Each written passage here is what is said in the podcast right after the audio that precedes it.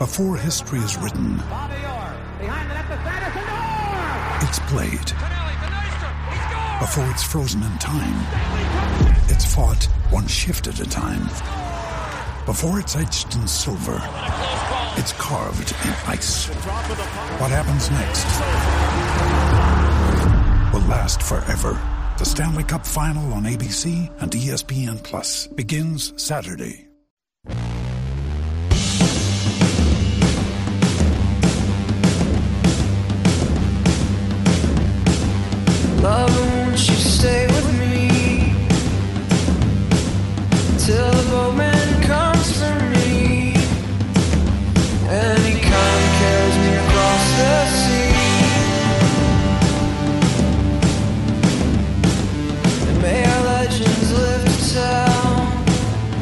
To Ball Don't Lie right here on 1049 The Horn. 512 Friday edition of Ball Don't Lie. That's when we play jams from local bands and artists, very talented human beings that you can catch right here live in the ATX. Who we jamming right now, Patrick? This is Quiet Company, and they're doing their farewell show Saturday at the Mohawk.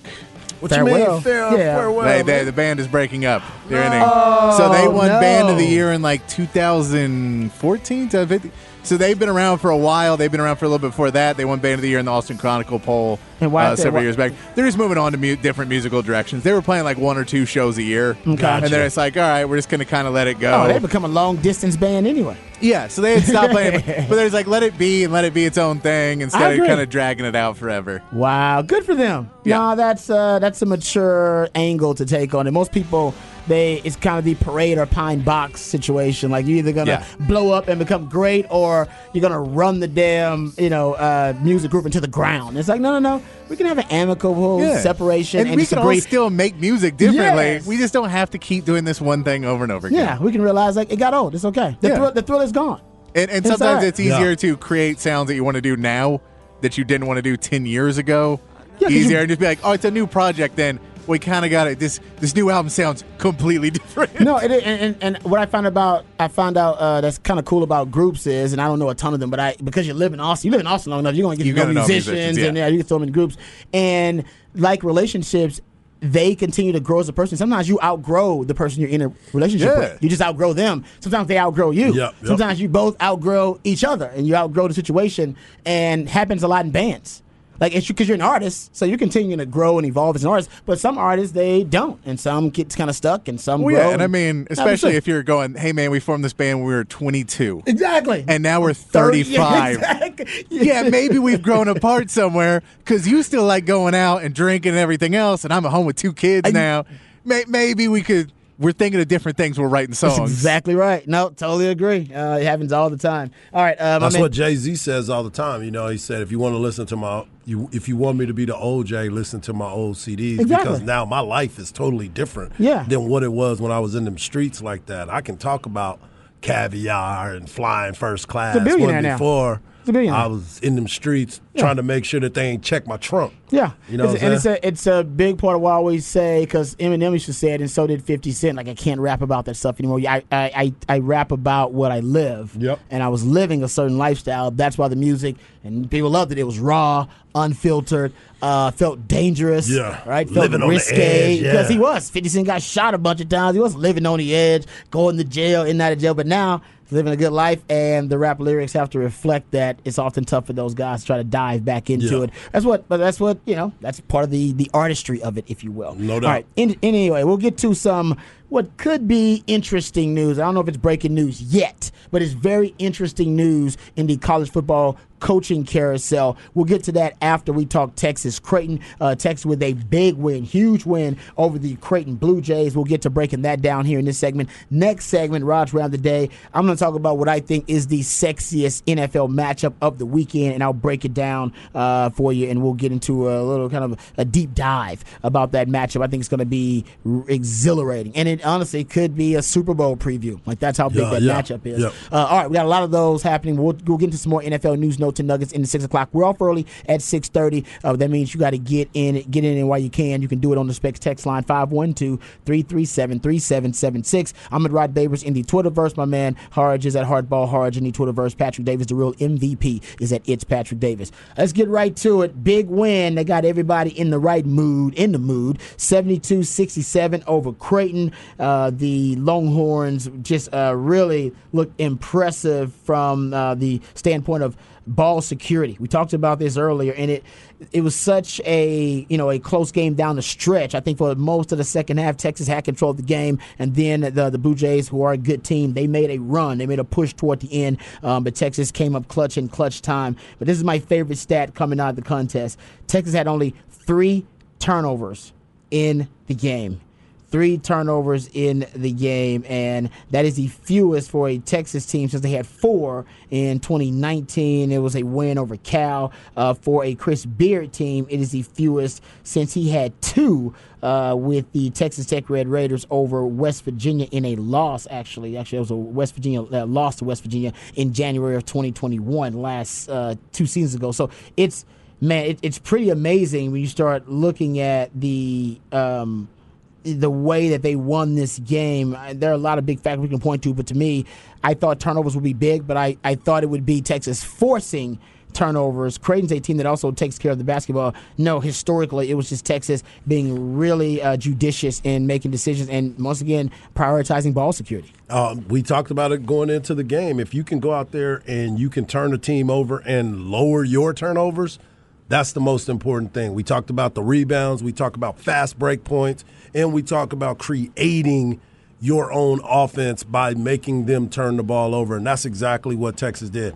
But the biggest part of it was the poor three point shooting, not only by Texas, but most importantly by Creighton. Creighton lives and dies by the three. They were shooting mm-hmm. better at one point in the game in in two points, but they kept wanting to jack the ball up, jack the ball up, and We've seen that all too many times around here at the University of Texas, oh, yeah. where they fall in love with the three instead of attacking the basket. Another thing that I always try to pay attention to is the free throw attempts. That goes to the point. If you're shooting that many threes, you're not attacking the rim, so you're not going to get to the charity stripe. Mm-hmm. They were four or five. Uh, uh, Creighton was four or five in the first half, and five of nine in the second half. That's not a good percentage. You need to go to the rim and make them call fouls, especially when you start. Because I know Coach McDermott is sitting there looking like, "Hey guys, we're one of eight from we're one of twelve in the first half. We shot mm-hmm. eight percent from three point line. Attack the rim a little bit. I know that's not their game, but sometimes you got to get out of your game to get back into your game. It's like we always talk about shooters shooting. You got to find your stroke. How mm-hmm. do you mm-hmm. get to your stroke? You get to the free throw line. And that is one of the things that they failed to do. But kudos to Marcus Carr, and we talked about this too, Rod and, and Patrick, the importance of guard play. Guard play is so important as you go through the season. And the fact that Texas has three guys that can bring the ball up, take the pressure off of each other, move without the basketball, and create shots for not only themselves, but for others. That's huge, man. Creighton, that is huge. Creighton coach Greg uh, McDermott uh, said – uh, he said, "quote I was with Chris Beard last night, and I think he's got one of the best guard cores in the country." Uh, to what you were just talking about, Harge, and we hear all the time about the you know when you're playing in a tournament, tournament basketball is all yep, about yep. you know what you can do, uh, what your guards can do to make plays. Uh, Texas right now got veteran guards, and they got uh, guards who have really diverse skill sets offensively. Yeah, no, and I mean like, and I'll tell anybody, this is one that if you're a basketball if you love basketball, watching Jabari Rice do a pump fake is one of the greatest things you ever watch oh, in your life. it's the slowest motion it's pump fake. the best pump fake. It's, it's like Manu Ginobili is one of the best yes, pump fakes ever. No. Jabari Rice has one of the best pump fakes I've ever seen in my life. It's so good. And if you ever watch, if you ever see a pump fake, if you look over at me and Eddie Orrin, we'll hit each other in the side when he does it because it's you. Because even as a, like you're watching on something, like oh he's shooting that, and then he pulls it down and gets it, runs the basket, and yeah. you're just like man that is it's, it's amazing. Like, but pu- just little things like that where you go, this guy can do that, and then he can pull up and hit a three. Because mm-hmm. some guys who have really good pump fakes don't shoot a lot of threes, yeah. and they just kind of use it and it goes away. So it's like just don't bite on it. But his, yeah. you have to bite on because he can hit that three. It's a great point. So yeah, watching that, if you watch the guard play, and then you know Marcus Carr uh, is just he's stepping it up. It, it's a it's just a lot of fun to watch him, and of course Tyrese Hunter. What an addition to this team to to be able to score. I think Tyrese Hunter has been someone who's just been extremely clutch. yep, yep. Uh, I think the cramps got him again. They never said it was cramps this time, but he did have to Mm. come off for a little bit, and he went over and took some liquids and got you know massaged and rode the bike for a minute and came back in.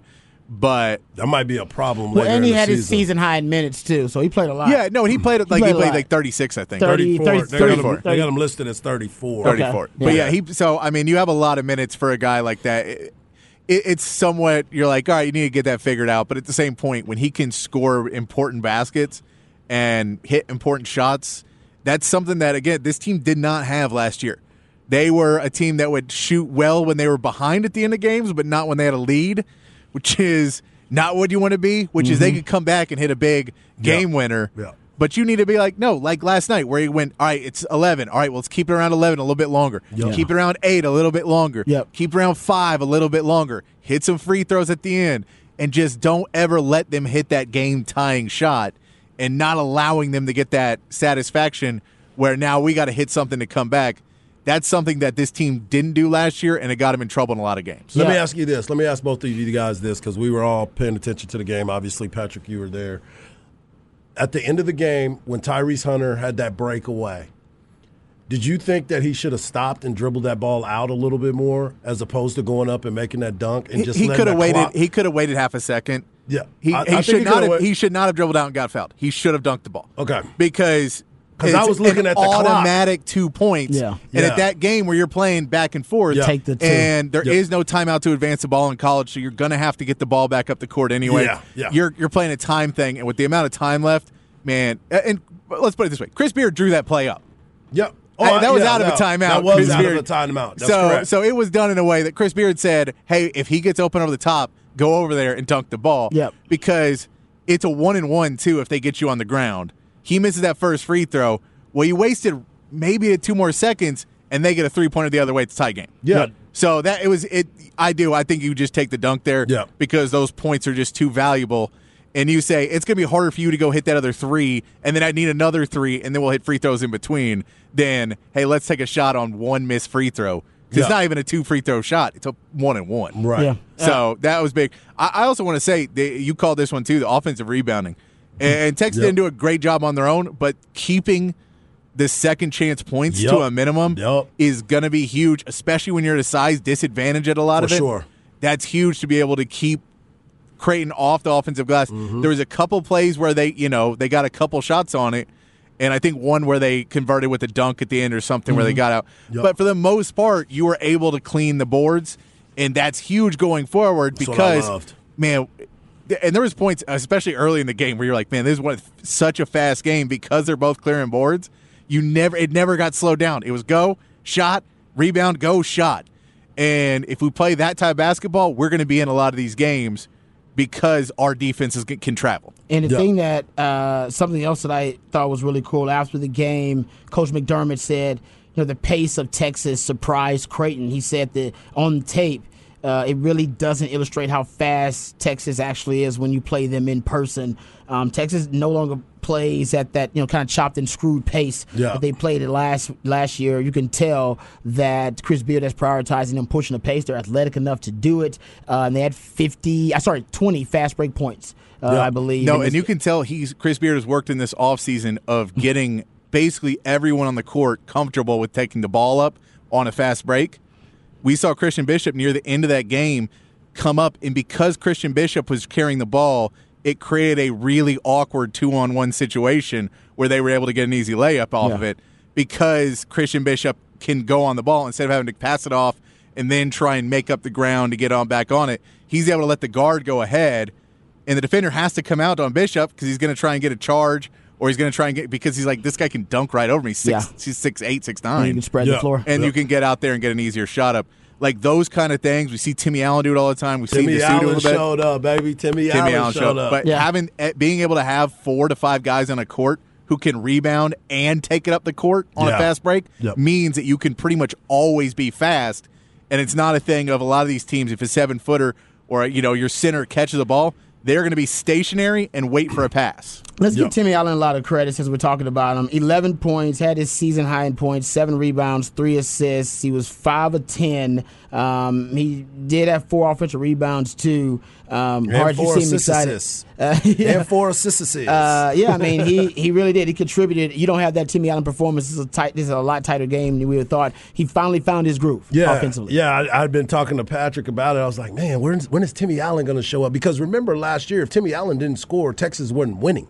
Yeah. because he was that lead- big yeah. of a factor for what the success that your they leading had. scorer, right? And now, yeah, and now you know with all the different bodies that we have, and and the guard play that has really really stepped up, and then you're bringing in some of these younger kids, and and they're having their moments. But I really wanted him to step up and have his opportunity because of what he did for the team last year. Oh, yeah. And then Patrick was like, "Ah, it's coming. Don't worry about it." I didn't know it was going to come against Creighton in that Hey, moment, but when you like it. you said, you take him out of there and he goes back to have a game that he's been having. It may be a different ball game for the Texas Longhorns, but he came and showed up, and I'm happy for him. And we knew that he had it in him because he was that type Mm-hmm. of player. But I was just waiting for that moment for him to assert himself and have those clutch buckets. If Timmy Allen can score, he creates a mismatch on every team. Absolutely. Because he's going to be guarding a guy who's a little bit bigger, but he can move around pretty quick Mm-hmm. and get buckets. But if he's not hitting shots, that mismatch is gone, and now you just have an undersized guy guarding. So he needs to, he needs to be productive when he shoots. Doesn't need a lot of points, but when he gets those shots, he need to do it. And Rod, you always talk about the numerical advantage that is unguardable. Mm-hmm. If you have five guys who can score on a team, it's real, real hard to guard them. Yep. Yeah. No, you're right. There's no because you're right. There's a matchup advantage somewhere on that floor. Yeah. uh, Yep. you got to figure out where it is. And Texas defensively, we we know that defensively they're going to come to play every every game. Uh, they held the Blue Jays to a season low, forty. 0.9% field goal percentage. Yeah. Uh, we talked about how bad they were from three point range, but Texas was also bad from three point range. Uh, but Texas defense, once again, uh, will have them in every game against any opponent, no matter how elite they are. That Texas defense, I mean, that is their lifeblood. That's their uh, identity, if you will. Four guys scored in double digits. Marcus Carr, we already talked about him with 19, led the way. Uh, we talked about Tyrese Hunter, also big game for him, 15 points. Uh, Timmy Allen, big game, season high for him. Uh, we also didn't bring up Dillon Mitchell, had 10 points, three rebounds, and a steal. Young Buck was up out- there dunking too. yeah, and shout out to Christian Bishop. Yeah. You know, I know he had a revenge factor in that game going up against his old team. 16 minutes, but really productive 16. Six points, four rebounds off the bench. Loved it. Loved and that's another thing, too, we got to talk about. Uh, Patrick brought it up, and you talked about it yesterday hard as well. Um, Patrick will have to explain his theory about seven footers on planes now. but it was pretty obvious that Texas had a depth advantage, no question about it. Came into the game with nine players averaging 15 minutes. I believe eight different guys uh, played at least 15 minutes in this game. Yeah. And damn near every one of their starters played 33 plus minutes or something along those lines. They were they were worn out visibly. It had to be. it- they, they were very tired. They were huffing it, but and I mean they look somewhat tired coming into the game, and so it, you could tell that it was definitely. I, I, I was surprised that they didn't run more of a rotation.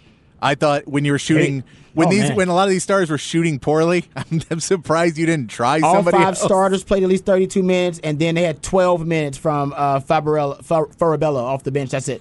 Yeah. Everybody else was three minutes, six Yeah, and minutes. from- Farabello was because he knew us because he had played. He was a transfer from TCU. TCU. So he had played us in previous seasons, but that's yeah. I, I, I thought I if I was Creighton's coach, I would have played some more some other guys, but I think it was more just defensively. Those matchups they were getting killed at him, putting in some young guys like Mason. Miller and stuff like Yeah. that. He just couldn't guard the people. And when they got physical, I mean, there was a couple of calls that were kind of bogus where Yeah. where Texas got a little physical and the young guys on Creighton just Yeah. just fell over and you're like, well, what? That's not a foul because that guy's They a wimp. flop. They had a couple of flops. Brock Yeah. Brock got one that man that building was mad because he went up there and one. blocked a seven footer. And everyone's like, he blocked a seven footer, and they called the foul. It's like, you can't bail out. The, Is that the one that he came from behind? came and up, swa- grabbed the ball in the Yeah, air, and came down with it. Well, they showed it on TV a couple times. He hit his arm. It doesn't matter. That's not a foul. I don't care. Reward the effort. I feel you on that, Patrick. Hey, I was I was a little surprised, pleasantly, by the way, uh, at the defensive job Texas did on Trey Alexander too. Yeah. Yeah. I mean, kept we him talk about balance too. Yeah, we man. talk about Scheierman, who started really cold, but then he got hot. He hit the four straight down the stretch to, to, to help a run that got him back in it. Um, but he started off really cold, 0 of 9 or 0 of 10 of something. But Trey Alexander was the second leading scorer Yeah. for Creighton, and he went over uh, Yeah. from the field. That Yep. was impressive. The perimeter defense for Texas is impressive. Interior defense, obviously. No, and like Nembhard started to get it going to the basket, Yeah. but those shots he was hitting were. He was basically getting underneath the basket, reaching back underneath, flipping and flipping like, it was up. the, Yeah. that was like the gr- Iceman. Yeah, that- he was hitting One some thing shots I that can were- do is finger roll. Right? It's like, yeah, I'm with you on that. They were really low They- percentage. yeah, there were, shot. there were Yeah. shots that you're like, yeah, man, you don't, you're not used to guarding like that Yeah. because normally that's a foul or a goaltend or something if you try and go after it. But yeah, they he was able to hit those late. But yeah, they they did a great job on the perimeter defense in this game. It was it was Cal- one of their best performances that I've seen a, as a Texas team in a very long time. Totally agree. Uh, and Kalkbrenner, he got his, but uh, I think uh, Patrick was right down the stretch.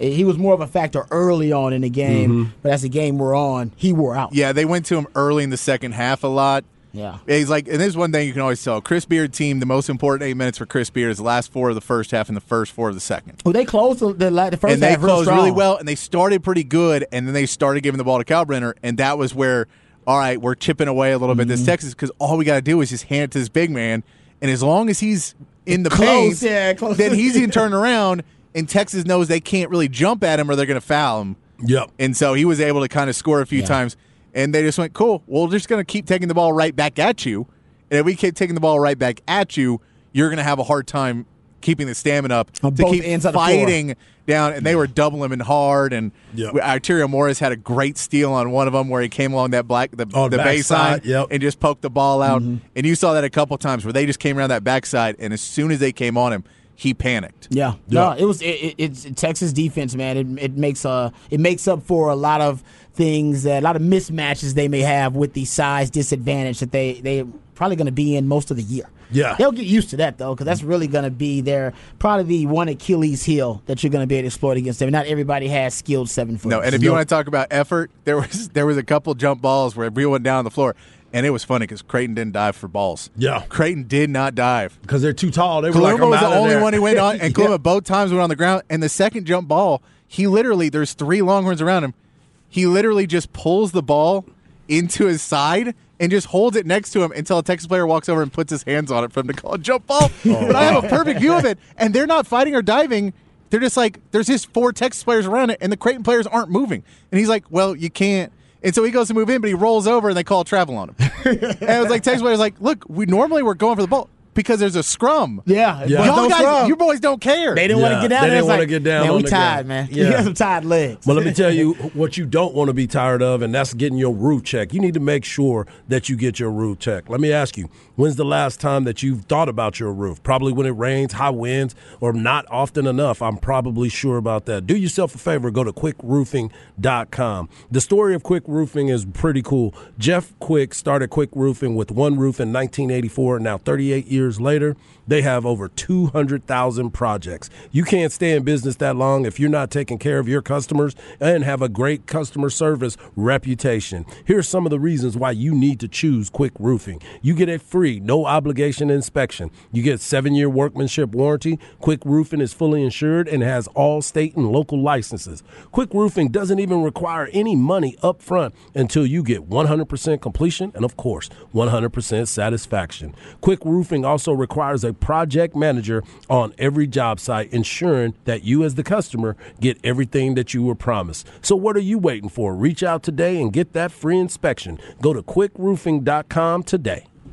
All right, uh, we come back. Uh, we'll you know we'll get into what could be interesting news. I don't know if it's breaking news, but interesting news. And my favorite game of the NFL weekend. We'll break that down from every angle. All of that and more right here on Ball Don't Lie on 104.9 The Horn.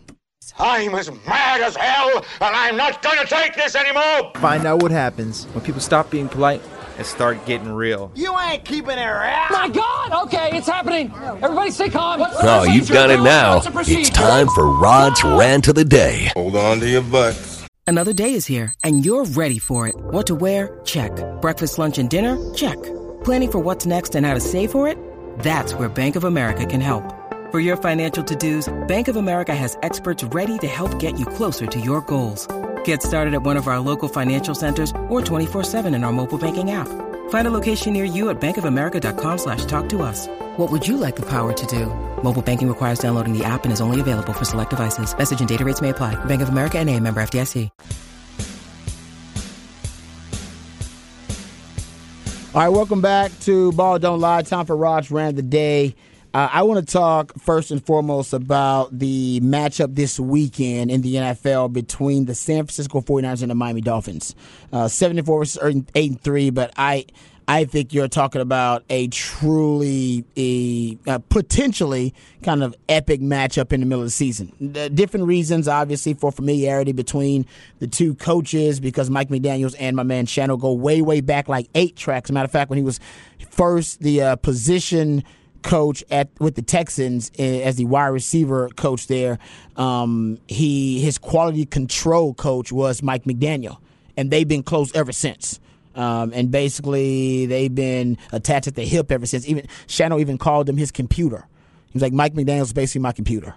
He said, I have a thought about something. I want to research something. I would go to him. He's basically like it was his coaching form of Google, and uh, so that's how much he, he, he talks about how much he meant to him. And Mike McDaniel has been great. Now, first of all, you'll have a, a matchup between arguably the best offense in the league and the best defense in the league. So number three offense by Miami, but the number one uh, defense in the NFL. And San Fran's defense has been elite. Zero points allowed in the second half since week eight. 58.9 passer rating allowed in the second half since then, and a 4.4 yards per attempt allowed in the second half since then. And how about this historic little factoid? The 49ers are the 12th team since 1950 to shut out four straight opponents in the second half. No one has done that in five straight games in 73 years at least. Uh, Miami got shut out in the second half last week to the Texans, actually. Uh, and they got shut out in, in, I think in Pittsburgh, at least versus Pittsburgh in the second half. So twice this year they've been shut out in the second half. Number one, you want to watch the second half uh, because nobody's been better at winning the battle of adjustments, the chess match within the game than DeMeco Ryans, the DC for the San Francisco 49ers. But diving into the matchup, let's talk about it a little bit because first of all, the the the top headline in this matchup, honestly, to me, is not really the familiarity between Mike McDaniel, uh, Mike McDaniel's and uh, Shano. It's more about Tua and Mm-hmm. Tua's ascent. I'll just give you a couple of numbers about Tua really quickly.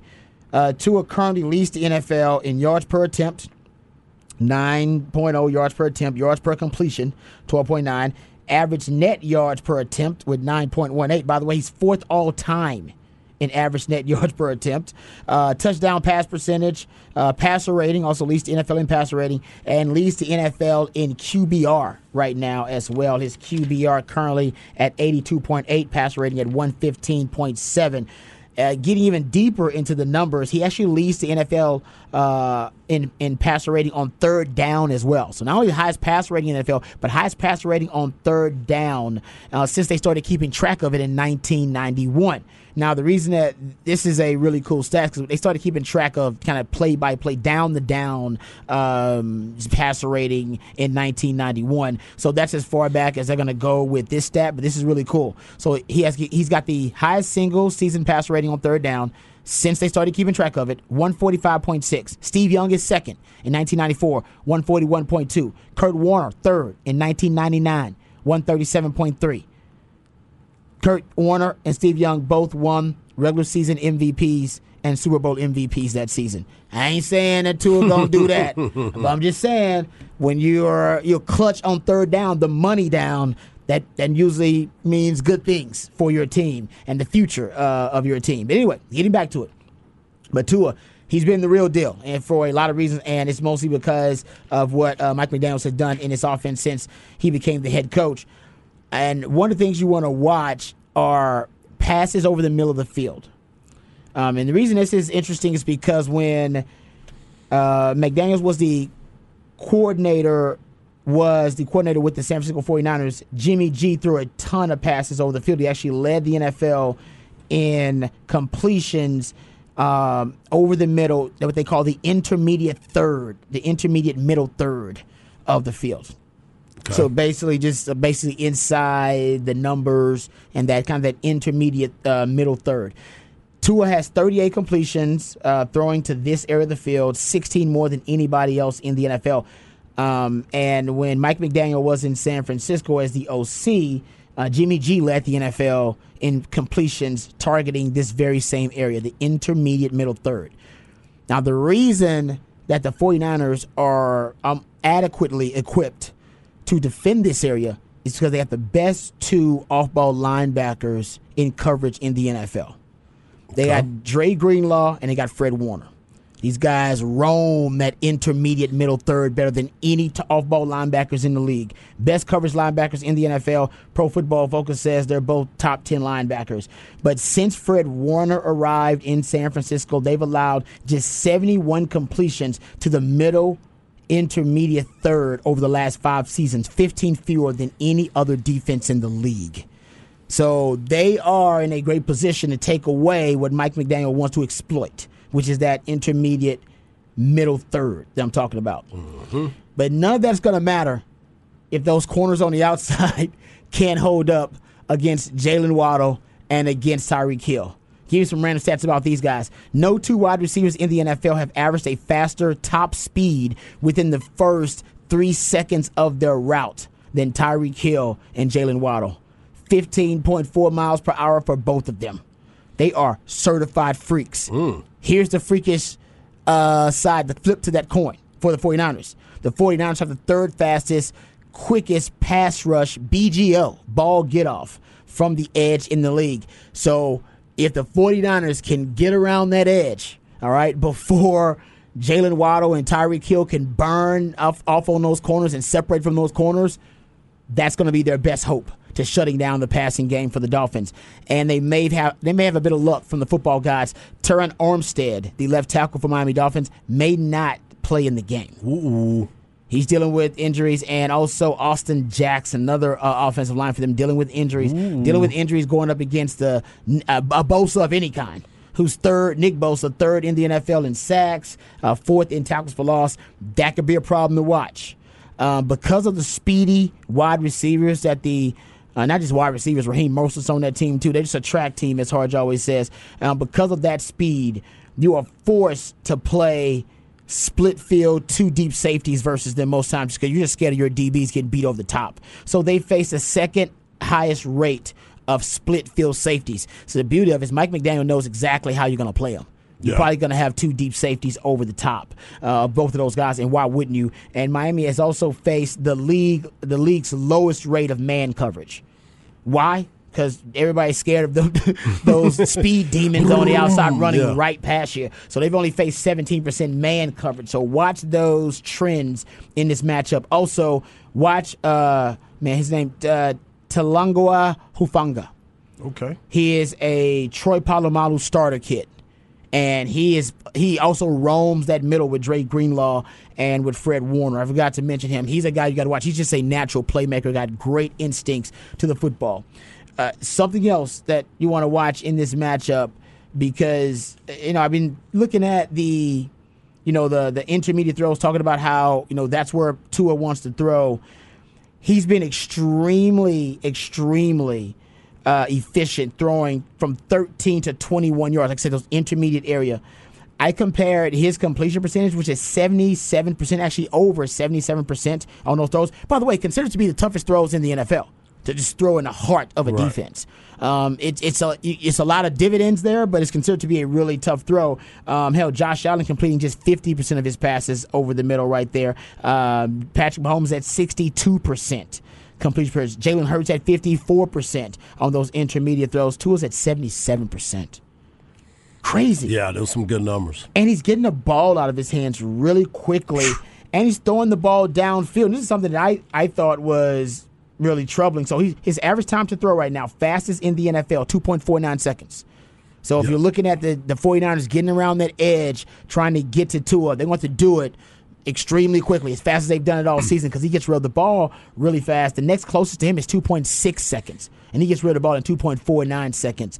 Um, and it's really about the the efficiency, and it's really about how fast those wide receivers can separate, because nobody separates faster than those two guys. They got extreme speed on the outside. Whole nother level speed. And it's also helped him throw the football downfield. To his average pass traveled seven yards in 2021. That was the third shortest pass for an NFL player, uh, NFL quarterback. In 2022, it's at 9.2, third deepest in the NFL. And he hasn't thrown a lot of deep touchdown passes, even though everybody remembers that week two 48 yard bomb, 60 yard bomb that he threw in week two. Um, he only has He, he has actually he has no. He has uh, just one touchdown pass over 29 yards since then. So he doesn't is not as deep as you. The, the passing game isn't always deep shots downfield. He's working the intermediate area, and Tua's been really good making those types of throws. That's because So- they can turn them up real quick for him, like we talk about. Get the ball in your playmaker's hands and let them go. They, but actually, I know I studied this too because I was like, well, it's got to be the YAC yards. Strangely enough, the YAC yards haven't changed that much for Tua, and I was I was surprised by this too. Yeah, the YAC yards. I'll give you the numbers. So the YAC yards, YAC uh, yards after catch per completion for Tua, uh, four point one in twenty twenty. That was thirty first. Um, 2021, it was 4.6. That was 29th. 2022, 4.5, 32nd. Interesting. Yards Yeah, 'cause you would it- it's- think, you would it's think not- it was the other yeah, way. I know, Quick, trust me, Because you kept saying how quick he's getting the ball out of his hands. Normally, that means short routes, get the ball out, take Trust him me. up the field. And and Shano usually is a big yards after the catch guy, but not in this situation. But there's no no mistaking that Tyreek Hill and Jaylen Waddle are the best wide receiving duo in the NFL. Tyreek Hill leads the leads the NFL in receptions and receiving yards, 87 for 1,233. Also, he is uh, first in yards gained off of pass interference calls. Jaylen Waddle is fourth in yards gained after pass interference call, and Jaylen Waddle is also fifth in receiving yards. So they're top five receivers in every statistical category, and that's what the 49ers have got to deal with. And they got to find a way to slow those guys down on the outside. Also, you might get dizzy watching this game. You might have to, you know, close your eyes a little bit. The pre-snap motion will make you dizzy. Uh-huh. Both of these teams are top two in the NFL in pre-snap motion. 75% for the Dolphins, 71% Yep. for the 49ers. Going to be fun to watch these guys uh, dialing up all the, the, the eye candy in this matchup. I'm going to take the 49ers just because Shano, notoriously, he has got the upper hand when he faces someone he was once a mentor for. Uh, Sean McVay, he's nine and four versus Sean McVay, three and four, three and two, excuse me, versus Matt Lafleur. And I think in this matchup versus Mike McDaniel, mostly because of the defense, I think he's going to have the upper hand. It's going to be a hell of a matchup. I just can't wait. Yeah, I'm excited about this matchup too. And as you are getting ready to watch this game, just keep in mind the Miami Dolphins, because of the Trey Lance trade, they were able to convert that into Jaylen Waddle, Tyreek Hill, and Bradley Chubb. Yeah. And uh, and remember that Trey Lance trade was part of the Laremy Tunsil trade. Laremy They're Tunsil from the, from from, the Houston. See, we go right back to the Houston. Yeah. Man, that they they made some good trades. Yeah, they did. They made some great Miami trades. made some great trades. to Make that that Great Yeah. trades. That's No. big time. Um, I can't wait for that matchup. It's going to be really exciting. Okay, on the other side, uh, was to have we had an off the record ready to go. We still may get into it, but there is a story that is interesting, maybe on the verge of breaking. We got to discuss it. We'll do it on the other side right here on Ball Don't Lie on 1049 The Horn.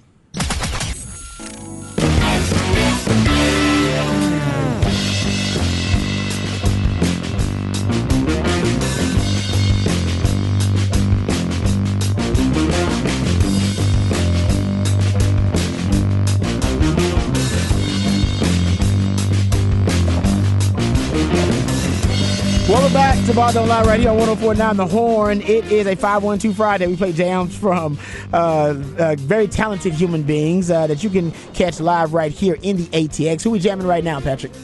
This is Nolan Potter's Nightmare Band, and they are playing uh, tomorrow night. If I can pull up my my sheet of paper, Ooh. they are playing. Uh, or they're playing. Sorry, they're playing tonight at the Far Out Lounge. There you go. At the what lounge? Far out. The Far, Far Out, Out. Lounge.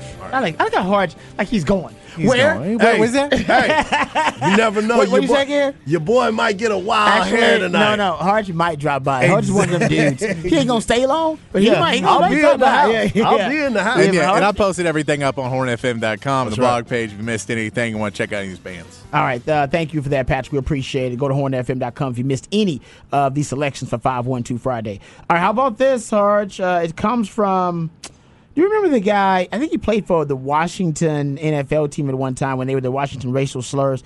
Sua Cravens. Do you remember this name? I do remember him. Didn't he play in the league? Mhm. Yeah, he did. Okay, well, he is now a, uh, I guess he's a college football insider, the former Ooh. NFL star and upcoming head. Uh, basically, he follows you. I think he, he follows USC too. Okay. Uh, and the former DB and current CBS Sports analyst. So Hey, he's got some street Okay, credit there. okay, okay. He tweeted out, "I'm hearing that Prime Time, aka Deion Sanders, um, will in fact be leaving Jackson State." After this season, it comes down to two teams, Colorado and Cincy. I'm also hearing that it's 95% a done deal. He goes to Boulder next year. Pac 12 about to get real interesting with the transfer portal. And then I get Dennis Dodd putting this story out. Um, yeah, shout out to Dennis Dodd uh, putting the story out that basically Deion has been offered five million dollars per year with incentives that could bump that up to seven million per year by the Colorado Buffaloes. I still don't. I- my biggest question. I know it's the Pac-12, and I know it's a big uh, conference. Is it? Is it really? No. you know what I'm Shrinking saying? by the day. It is shrinking.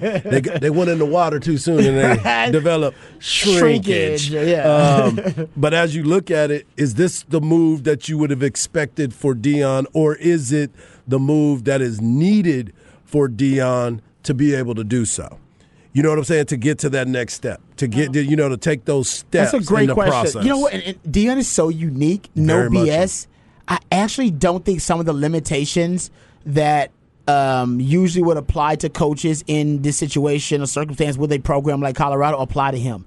And what I mean by that is he went to a an HBCU, a historically black college. Yes, And I love historically black colleges, all right? for sure. I got family that went there. PV, I dated baby. a lot of women that went there. Yeah. Damn, I'm a good fan. I'm, Yeah. a, I'm a big fan of them. Big right? fan. Big fan. Big Uh, damn fine programs too. but it's hard to attract the like top recruits in the country to go to historically Mm-hmm. black colleges. He got the number one recruit in the country Yes, to go there, to go to Jackson State. to go to Jackson State, where they ain't even got no water. Exactly. You know what I'm saying? No, literally. Yeah. You ain't joking. I'm not kidding. Uh, the, the infrastructure is bad. Yes. It is known by all to be a place where if you're a black man, you really want to be there. No, I played. I played in a league that we went to Jackson, and I didn't even get out much. Exactly. Yeah, I've been in Yeah. Mississippi, and I go out. Uh, You go out. I go out. and he, so he can attract talent. He has had he's got major uh basically ties and and affiliations with all well not all well a lot of the major recruiting meccas and fertile recruiting grounds like Georgia, Yep. like Florida, Yep. like Texas. Hell, now Mississippi too. Yeah, he's got some love all- all over. You know he could. He's got a mouthpiece on him. If he can get game day to go to a historically black college, Hello. he could definitely get him to go to Colorado. Hello. He the added value. He's going to recruit so well that even if he do- even if he fails, which I don't think he will, because he's going to bring in NFL coaches. He got an NFL coach with him right now. He's got a Zimmer. couple. Of, he got a couple. He's got one of the him. best recruiters in college football history Yeah. in Tim Brewster, the guy that recruited me, and Sims and Vince Young. The guys Keep are, the list going. He's a mercenary. Yeah. He's got him over there too. He's gonna bring in good coaches with him. Even if he fails, he's gonna leave your cupboard uh, just rich and plentiful with talent. Mm-hmm. All right, your coffers are gonna be full. I, I, and he's gonna bring the boosters and the donors out. But after you, but after you say I am H- HBCU, I am SWAC, I am SWAC. Does that leave a bad taste for the SWAC conference? Because I told you, there's been coaches that I've interviewed uh, when I was doing some football games for the SWAC and, and for the HBCUs that were offended when I asked the question about the swag that Deion has brought to the conference. He said, "We've been doing this for a long time. We, I understand that, but you hadn't had game day. you hadn't had the the cachet for people to. Deion's talking about bringing in scouts to see a lot They of these coming. players. They there. They have been in y'all's league. Yeah. So I'm just curious to what the. I mean, I know Deion don't really care what the people think, but he he built up the SWAC program and got people to be in the mix. So what now does he do? He hasn't had a losing season since he's been there. No, he And has he won not. The, he won the conference last year, and he's probably gonna win it again this year. Yeah, So yeah. yeah, He's done I- well. I- I'm with you. I think he's done a lot for the SWAC, but it's time to move on. He can still say he's he's still SWAC. He can Yeah. show love to the SWAC. He put SWAC teams on their schedule. He can But he's do gonna stuff take like some that. of their players too. He's gonna take his son. His son's starting quarterback. Oh, his yeah, son's Shedeur's going there with him. dog. Shedeur's Yeah. cold. So I'm all for it. I'm a huge Deion fan. So now I'm a random CU fan. Hell, they were one of my five schools that I narrowed my choices down to because I loved uh, base Dion. Fi- Remember Deon Figures? Yep. I want to be like Dion. He was number two. Won the Jim Thorpe Award. Just a badass. Uh, and I was a big fan of Rick Neuheisel, who was the head coach there at the time. Um, Yep. But I chose I chose wisely. Love it. I chose Mack. Love I, I made a good choice as a Smart man. 17 year old. Sit on your come couch. back. Funny as a funny now, it's gonna look like it was actually clairvoyant too, uh, and foreshadowing. But there was a Yep. funny clip of Deion uh, with I think one of his favorite local media For sure. personalities talking about this Colorado job. Uh, now Deion hadn't taken it, nothing official. This is all scuttlebutt. We'll play that audio because it's pretty funny, and we'll talk NFL news, notes, and nuggets on the other side. All that and more right here on Ball Don't Lie on 104.9 The Horn.